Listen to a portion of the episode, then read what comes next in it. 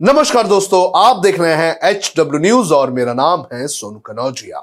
इस खबर की शुरुआत के पहले भी मैं आपसे अपील करना चाहूँगा कि आप इस खबर को बड़े पैमाने पर शेयर करें, साथ ही हमारे नए यूट्यूब चैनल को भी सब्सक्राइब करें। प्रधानमंत्री नरेंद्र मोदी वाली सरकार पर यह आरोप लगता रहा है कि उनकी सरकार लोगों का असल मुद्दे से ध्यान भटकाने के लिए बड़ी बड़ी घोषणाएँ कर देती है और उन घोषणाओं से कुछ भी नहीं निकलता है। ऐसा ही कुछ कहा जा रहा है इस बार सरकार की नई अग्निपथ स्कीम के बारे में। सेना के पूर्व अधिकारी तो ये कह रहे हैं कि ये कदम सेना का गला घोटने जैसा कदम है। आइए आपको बताते हैं कि सरकार के इस फैसले पर सवाल क्यों उठ रहे हैं और क्यों लोग इस पर आपत्ति जता रहे हैं। सबसे पहले आपको बताते हैं कि आखिर ये अग्निपथ स्कीम है क्या? अग्निपथ के तहत सेना में युवाओं को चार साल तक के लिए काम करने का मौका मिलेगा। इसे ज्वाइन करने वाले 25 फ़ीसदी युवाओं को बाद में रिटेन किया जाएगा, यानी कि 100 में से 25 लोगों को पूर्णकालिक सेवा का मौका मिल सकता है। रक्षा मंत्री राजनाथ सिंह ने कहा कि इस योजना से रोज़गार के अवसर बढ़ेंगे और देश की सुरक्षा मज़बूत होगी। रक्षा मंत्री ने युवाओं से अग्निवीर बनने की अपील की है। अग्निवीर चार साल की सेवा के बाद रिटेन किए गए 25 फ़ीसदी सैनिकों को कहा जाएगा। यानी कि 75 फ़ीसदी जो भी लोग रहेंगे, उन्हें अग्निवीर नहीं कहा जाएगा। इस दौरान navy chief admiral R Harikumar ने कहा कि इस योजना के तहत चार साल के लिए करीब पैतालीस हज़ार युवाओं की भर्ती की जाएगी। उन्होंने कहा कि सेना के अग्निवीरों में महिलाएँ भी शामिल होगी। अग्निपथ के तहत भर्ती किए गए युवाओं को आगे रिटेन होने के लिए छह महीने की ट्रेनिंग से गुजरना होगा। इनका वेतन करीब चालीस हज़ार रुपए होगा। इस योजना का ऐलान करते हुए सेना प्रमुख जनरल मनोज पांडे ने कहा कि इस योजना को संबंधित पक्षों के साथ विस्तृत और विचार विमर्श करने के बाद लिया गया है। अगले 90 दिन, यानी कि आने वाले तीन महीने के अंदर, अग्निपथ योजना के तहत भर्तियाँ शुरू हो जाएगी। नए अग्निवीरों की उम्र साढ़े सत्रह साल से करीब 21 साल के बीच होगी। अब आपको बताते हैं कि इस स्कीम पर सवाल क्यों उठ रहे हैं। अंग्रेज़ी अखबार दी टेलीग्राफ ने इस स्कीम से होने वाले तीन खतरों के बारे में एक आर्टिकल प्रकाशित किया है और इसमें सबसे पहला, समाज के सैनिकरण का खतरा बताया गया है। यानी कि जब एक बड़ी संख्या में हथियार चलाने के लिए प्रशिक्षित किए गए युवा नौकरी की अवधि पूरी होने के बाद वापस लौटेंगे तो तब कानून व्यवस्था से जुड़ी समस्याएँ खड़ी हो सकती हैं।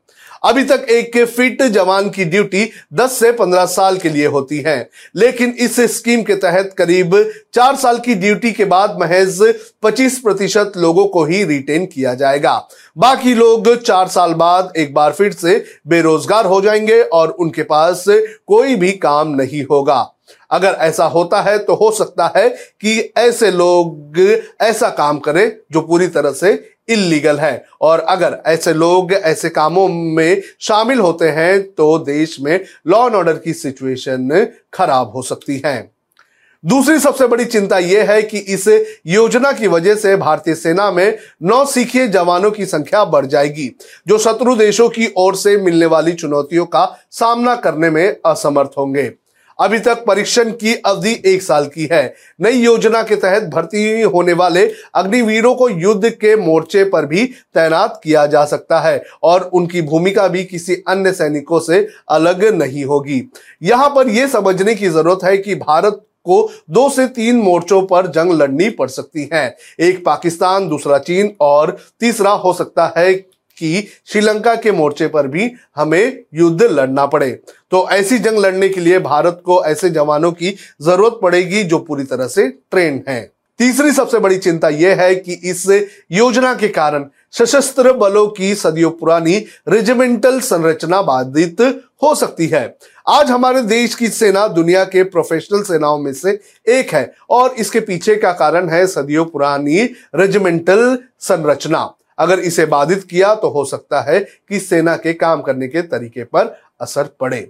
सरकार के इस फैसले को लेकर पूर्व सैन्य अधिकारी भी सवाल उठा रहे हैं। Retired lieutenant general Vinod Bhatia ने इस योजना पर लिखा है कि सशस्त्र बलों के लिए खतरे की घंटी। इसका पायलट प्रोजेक्ट लाए बिना ही लागू कर दिया गया। समाज के सैन्यकरण का खतरा, हर साल करीब चालीस हज़ार युवा बेरोजगार हो जाएँगे।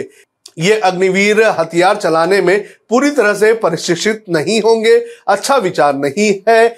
इससे किसी को फ़ायदा नहीं होगा। सेना में अहम पद पर रह चुके वीरेंद्र धनोआ ने भी एक ट्वीट किया। उन्होंने लिखा कि पेशेवर सेनाएँ आमतौर पर रोज़गार योजनाएँ नहीं चलाते हैं।